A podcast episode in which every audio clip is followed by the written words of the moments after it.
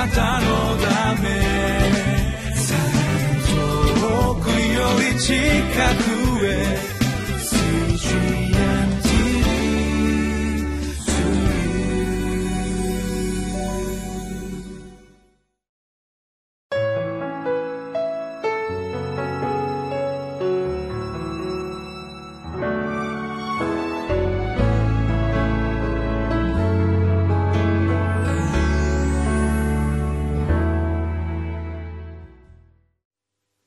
皆さんお元気ですか？ホライズンコミュニティチャペルの塩島です。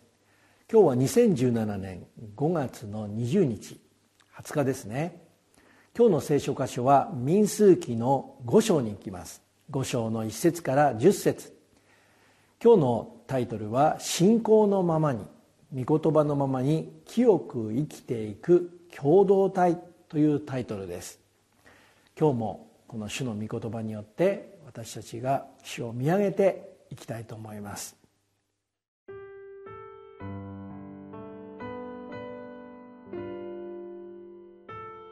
民数記五章。一節から十節。ついで主はモーセに告げて仰せられた。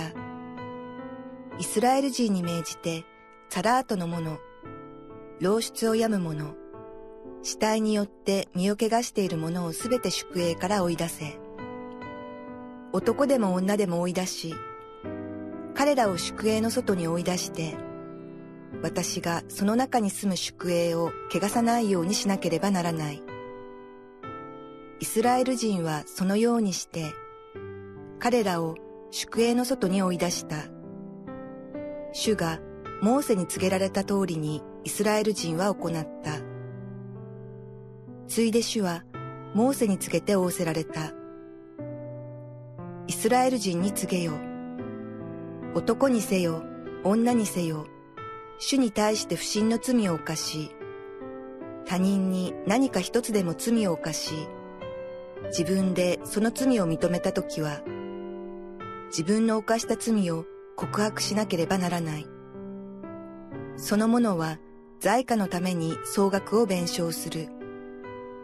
また、それにその五分の一を加えて、当の被害者に支払わなければならない。もしその人に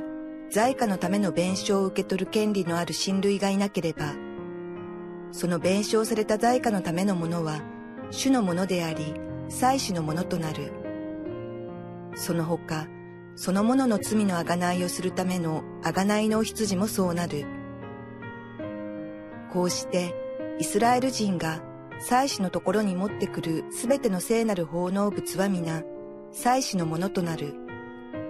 すべて人の聖なる捧げ物は祭司のものとなり、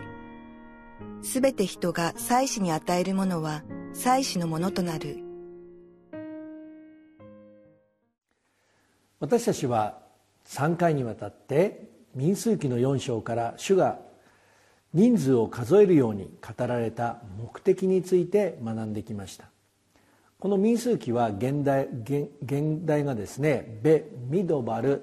アラノデ」というのが現代ですけれどもそれは主が罪の束縛を示しているエジプトの奴隷状態から解放されたイスラエルの民がどこに行ったらよいかわからないこの荒野において主の導きによって前進していくために書かれたものです。またこの民数記はいわゆるモーセ御書の中の4番目の書簡になりますけれども今まで学んできたように主が数を数えるように命じた人たちは神である主の敵と戦うことができる軍務に就くことのできる者たちまた幕屋での礼拝のための奉仕をすることができる人たちでしたね。これはまず創世記というものが罪によって堕落した人間が描かれており出エジプト記ではその罪からあがなわれた人間がそしてレビ記は罪からあがなってくださった主を礼拝する人間。そしてこの民数記ではその主に奉仕をすることができる人間が描かれているのです。このことを私たちがキリストを信じるということにおいて何が大切であることを示しているんでしょうか。コリント人への手紙の第一の3章6節8節をお読みいたしますね。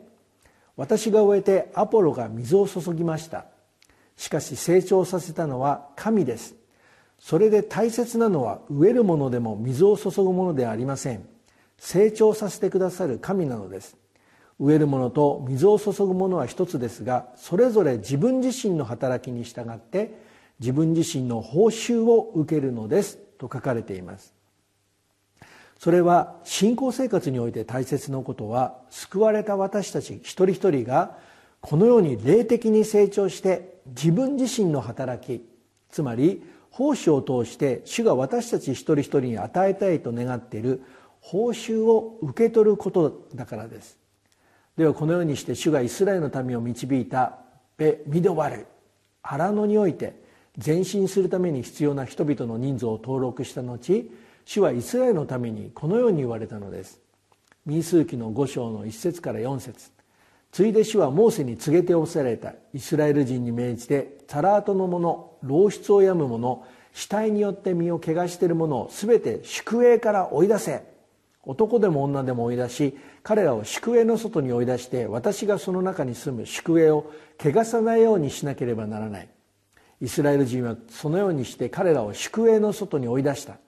主がモーセに告げられた通りイスラエル人は行った。イスラエルの民を荒野において前進させるために必要な人々の数を登録した後に主が命じたことは第一番目にこの前進を阻む影響がイスラエルの宿営に入ってこないようにすることでした。その一つの影響を示すものがこの「汚れ」という言葉で表現されています。ではこのイスラエルの宿営を汚しイスラエルの民の前進を阻む影響力とは一体どんなものなんでしょう。それは先ほどの御言葉に書かれているんですけれどもそのコリント人への第一の3章というところをお読みいたしますね。コリント人への第一の3章の3節。あなた方はまだ肉に属しているからです。あなた方の間に妬みや争いがあることからすればあなた方は肉に属しているのではありませんか？そしてただの人のように歩んでいるのではありませんか？ある人が私はパウロにつくと言えば別の人は私はアポロにというそういうことではあなた方はただの人たちではありませんか？と書かれています。この汚れというのはこの御言葉に書かれているように肉に属している人からもたらされる影響力ですが私たちの信仰とは神の御言葉によるキリストに対する応答です。しかしこの肉に属している人たちの影響とはどんな影響力をもたらしているでしょうか？それはこの御言葉に書かれているようにある人たちが「私はアポロにつく」と言うとその人の言葉を聞いた別の人は「私はアポロにつく」と言うと書いてありますね。ではこの人たちがキリストの体なる教会宿営にもたらす影響力とはどんな影響力なんでしょうか？それはこの人たちをただの人つまり信仰を持っていない人として歩ませてしまう影響力です。つまりキリストが一人一人に与えたいと望んでいる報酬を受け取ることが決してできないという影響力をもたらしてしまうのです。その結果彼らは私たちがこの民数記で学んでいるようにそれぞれが自分の奉仕働きによってもたらすことができる主からの報酬をパウロやアポロという自分以外の働きによってもたらすことを期待するようになってしまうのです。しかし主はなぜこのようにご自分の敵と戦うことができる人や幕屋の奉仕つまり礼拝のための奉仕をすることができる人を一人一人数えて登録するように命じたんでしょうか。それは主が一人一人私たち一人一人の働きによって報酬を与えたいというの与えたいと望んでいる神の御心から出ているからなんです。私たちもこの私たち一人一人に働きによる報酬を用意してくださっている。主を今日もですね見上げて歩んでまいりましょう。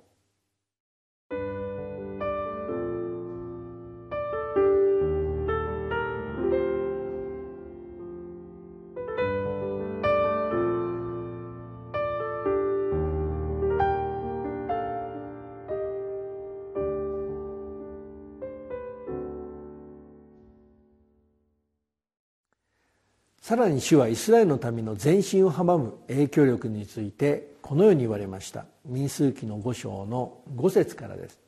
ついで主はモーセに告げて仰せられた。イスラエル人に告げよ男にせよ女にせよ。主に対して不信の罪を犯し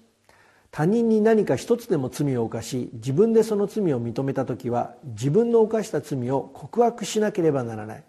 その者は財貨のための総額を弁償する。またそれにその5分の1を加えて当の被害者に支払わなければならない。もしその人に財貨のための弁償を受け取る権利のある親類がいなければその弁償された財貨のためのものは主のものであり祭司のものとなる。その他そのものの罪の贖いをするための贖いのお羊もそうなる。こうしてイスラエル人が祭司のところに持ってくる全ての聖なる奉納物は皆祭司のものとなる。全ての人の聖なる捧げ物は祭司のものとなり全ての人が祭司に与えるものは祭司のものとなると書かれています。イスラエルの民の前進を阻むもう一つの影響力は罪がもたらす影響力です。その罪による影響は主に対する不信の罪と書かれています。つまり主が一番問題にしているのは主を信じないという罪です。その結果他の人に対して罪を犯すことになってしまうのです。その影響をイスラエルの宿営にもたらさないためにはまずその人が主に対する不信の罪を認めるということから始まります。その次にその結果として人に対して犯した財貨のための贖いをしなければなりませんでした。またその償いを受け取る権利のある親類がいない場合はその償いをするためのものは祭司のところに持っていかなければなりませんでした。そしてその祭司に捧げられたものは全て祭司のものとなったのです。パウロは先ほど私たちがお読みしたコリント人への教会の人々に対してこのように言いました。コリント人への手紙の第一の5章の7節8節。新しい粉の塊のままでいるために古いパンダネつまり罪ですねを取り除きなさい。あなた方はパンダネのないもの。つまりキリストによって罪許されたもの。私たちの杉越の子羊キリストがすでにほふられたからです。ですから私たちは古いパンダネを用いたり悪意と不正のパンダネを用いたりしないでしないでパンダネの入らない純粋で真実なパンで祭りつまり礼拝をしようではありませんか。とパウロは言いました。